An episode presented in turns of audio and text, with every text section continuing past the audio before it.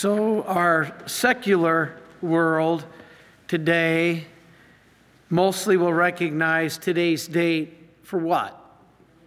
Not so much Ash Wednesday, but St. Valentine's Day.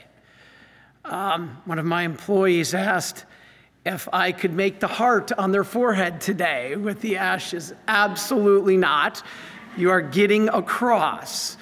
But there is a meaning here. We celebrate two parts of today. Most important, obviously, is Ash Wednesday. But let's touch for a second, though, because, Ash Wednesday is not a holy day of obligation. Sadly, more people will come to Mass this week on Ash Wednesday than on Sunday. And it's good. It's wonderful. We want to come to Mass today on Ash Wednesday to begin Lent, a season of penitence. And that's good. That's wholesome. But do not make Mass on Sunday. And so, it's not a holy day of obligation, but it's a time to think about God and not ourselves. Now, in the same way, it's St. Valentine's Day, which is a day to think about others and not ourselves. The two great commandments, love God above all and then love your neighbor more than yourself, is what we have today. In Lent, we're learning to love God more than ourselves. We think of penance. And then in St. Valentine's Day, we learn to love others and think of others before ourselves. So this is a good connection. St. Valentine was real. He was a real saint. In fact, they think there may even been three of them. So there's a little confusion there. But archaeologists found a Roman catacomb not long ago that was dedicated. It was an ancient church that was dedicated to St. Valentine. Now, he wasn't kept on the calendar after 1969. We also lost St. Christopher, who I always was thankful that I got the name St. Christopher because I loved his story. But the name, Saint of Valentine was not kept after 1969 because we don't know a lot about him. That was the reason.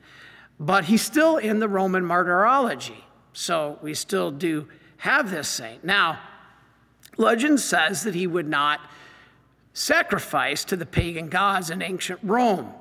So he was put in prison. There he gave testimony to other prisoners and even the prison guards. So he was quite a motivator in the faith. And then he was challenged by the judge. If you are who you say you are, then heal my daughter in the name of this Jesus. And he did. He cured her blindness, just like Christ did in the Gospels. Now, his name was Asterius, and he was so humbled that he converted, and he broke all the idols in his house, fasted 3 days before baptizing his whole family, including infants.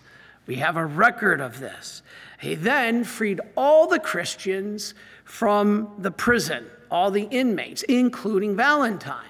Well, kind of like us when we speak the truth, it didn't take us long to get in trouble again.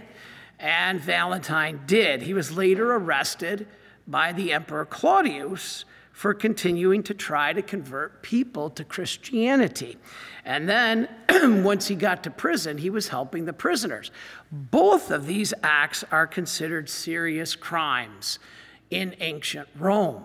So Emperor Claudius sentenced Valentine to death unless he renounced his faith. Now, he refused to do this, God bless him, and then he was set to be beaten with clubs and beheaded. Now, before he did that, though, before he died, on February 14th, 269, he left a little girl, the girl he healed, a little note. And in the note of inspiration, he signed it, "Your Valentine." And that's how the tradition began of us sending little Valentine's Day cards. Will you be my Valentine? I remember when I was in 3rd grade, Victoria Balloon. That was the best name, right? And so I said, will you be my Valentine? And I remember she was the first person who ever told me that he was a saint. I mean, I said St. Valentine, but it kind of seemed like as a third grader, it was just a title or something. But it was actually a real person, a real saint. I just thought it was like Halloween or something. And so we do have a church tradition here. So now Valentine is known as the patron of love, young people, and happy marriages.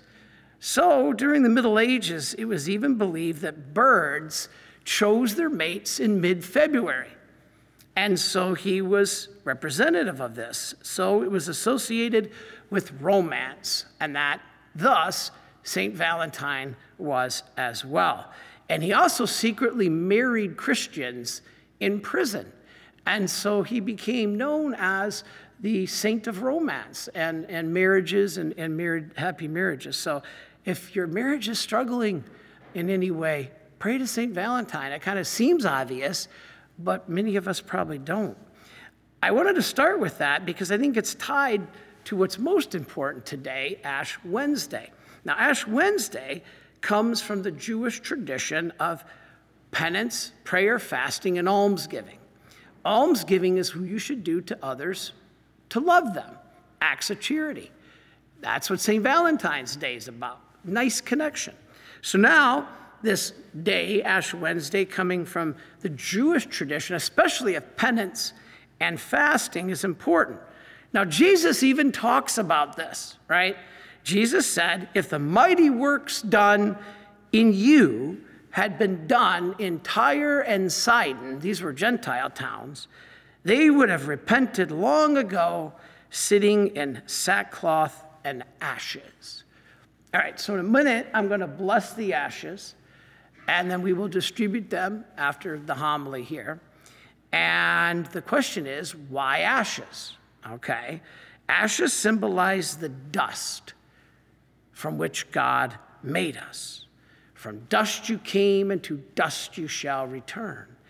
And so our foreheads are marked with ashes to remind us that life passes away easily. You'll go back into the ground.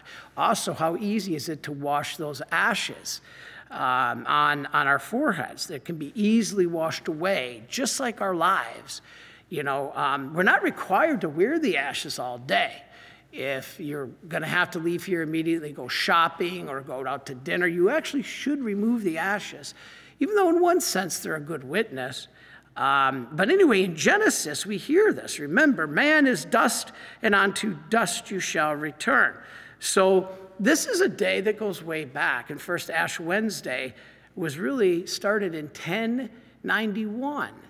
So very, very a long time ago, 1,000 years ago, by Pope Urban II, who actually launched the Crusades. Same Pope. Now, it comes from that, actually before that, we have writings from the 2nd century church that refer to wearing of ashes as a sign of penance. Now, here's what's interesting. Here I learned something, we know, of course, Christ spent 40 days in the desert. Moses was 40 days on the mountain to repent for the golden calf, right? We all know that. But here's what's interesting. I learned this in seminary. I always take you back to seminary. On Ash Wednesday, the bishop would sprinkle ashes made, we know, from the palms burned the year before, the previous year, and the penitents were removed from the church because of their sins. Can you imagine doing that today? Okay, seriously? I mean, I get letters to the bishop when I mention the word sin. And so the tradition was the bishops would sprinkle ashes, these ashes, and the penitents were removed from the church because of their sins. You know why they did that? It was symbolic of Adam being removed from the garden because of his sins. And so this is like Adam, the first man, who was removed from the garden because of his sin of disobedience. So this is what they did in the ancient church. And the penitents did not get back into the church until after 40 days of penance and confession.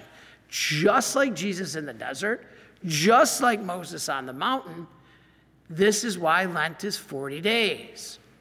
And so the penitents, not till 40 days later, would be allowed back into church after 40 days of penance and some form of going to confession, but penance like fasting, prayer, and almsgiving. Now, today it's become more of a, we're kind of losing the meaning. Oh, I'm going to get something. I'm going to go to Ash Wednesday today and get some ashes. Well, what does it mean to you? And people don't even realize that this, even non-Christians and the excommunicated can receive the ashes. It's not some kind of a sacrament here. It's a call to do penance and realize our temporalness in this world. But anyway, in fact, it can even be done outside of church. I remember one year I was with the priest. This was like about 8 years ago. We were doing it at the bus stop. And I wasn't, but I was just kind of watching. And people, a lot of times non-practicing Catholics would come. And we can. It's kind of the same thing with the blessing. We want to do that to motivate us to get back into grace. Anyway, it can be on the forehead, or it can be more traditionally sprinkled on the head. And even non-priests can distribute them. This is according to the rite. But it's not, as I said, really appropriate to go and go to a rock concert afterwards and have your ashes on.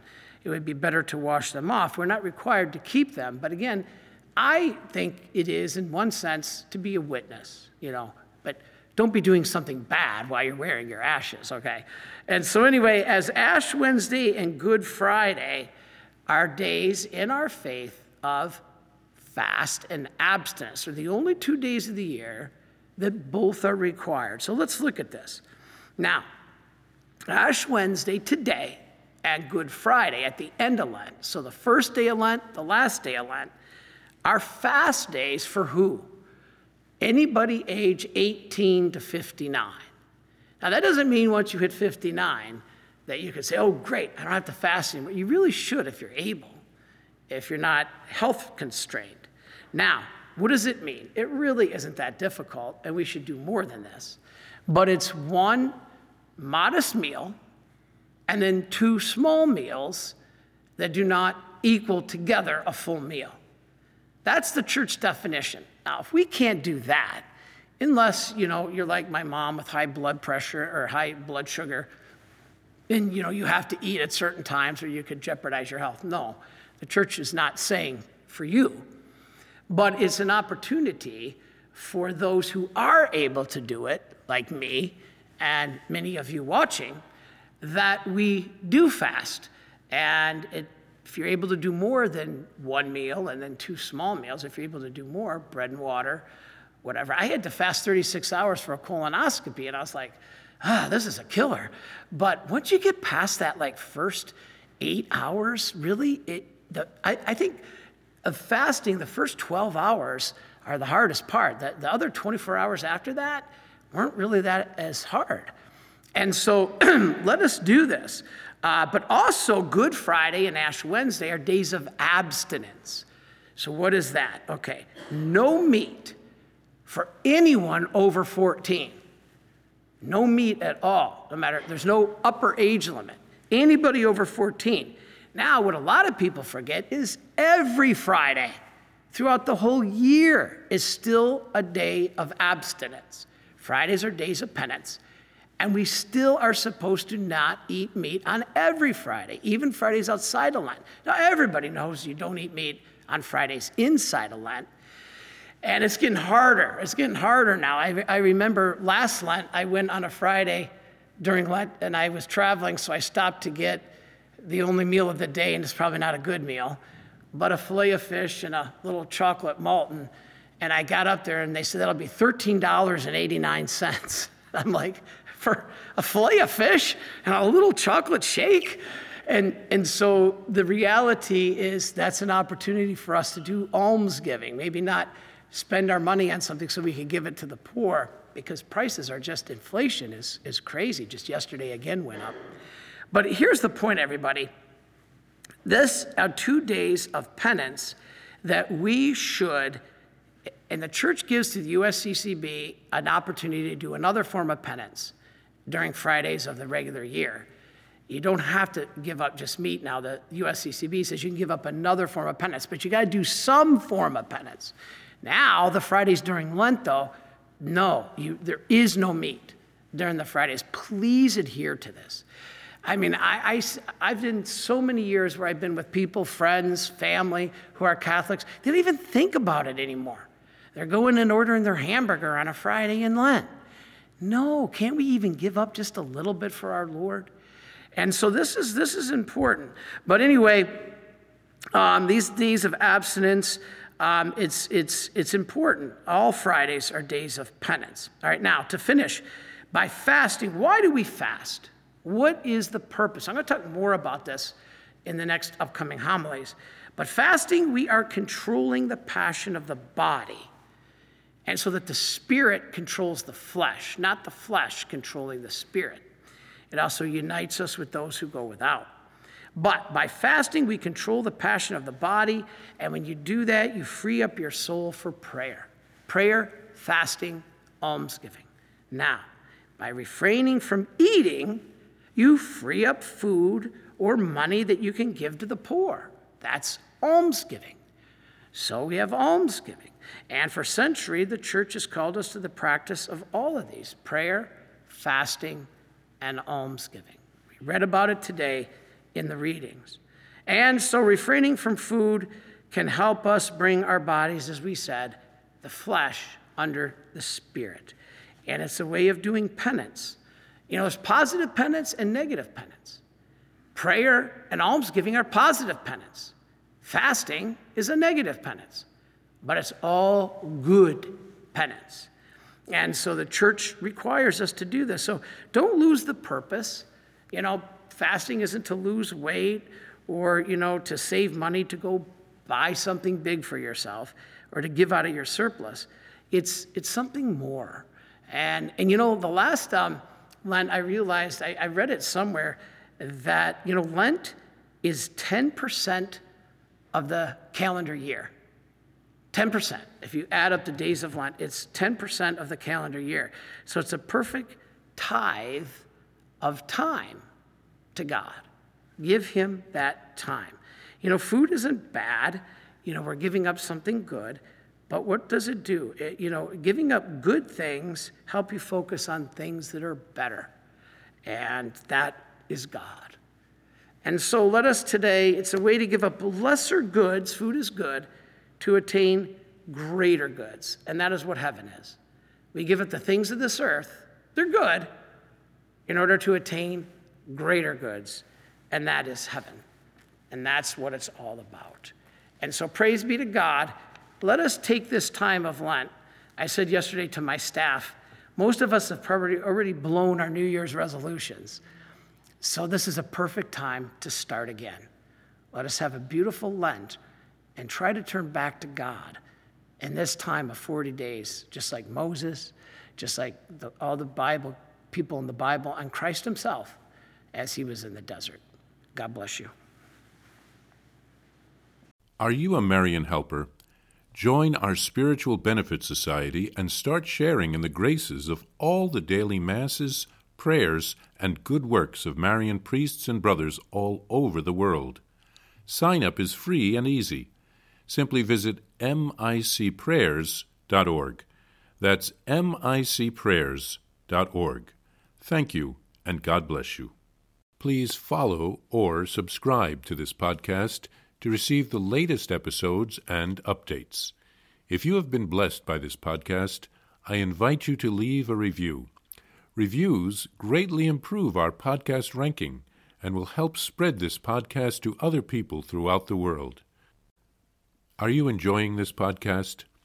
I invite you to listen to more shows brought to you by the Marian Fathers of the Immaculate Conception. Join us daily for enriching spiritual content, which will help you on your journey with Jesus Christ. Simply visit divinemercyplus.org for a complete list of our shows. That's divinemercyplus.org. Are you a Marian helper? Join our Spiritual Benefit Society and start sharing in the graces of all the daily masses, prayers, and good works of Marian priests and brothers all over the world. Sign up is free and easy. Simply visit micprayers.org. That's micprayers.org. Thank you, and God bless you.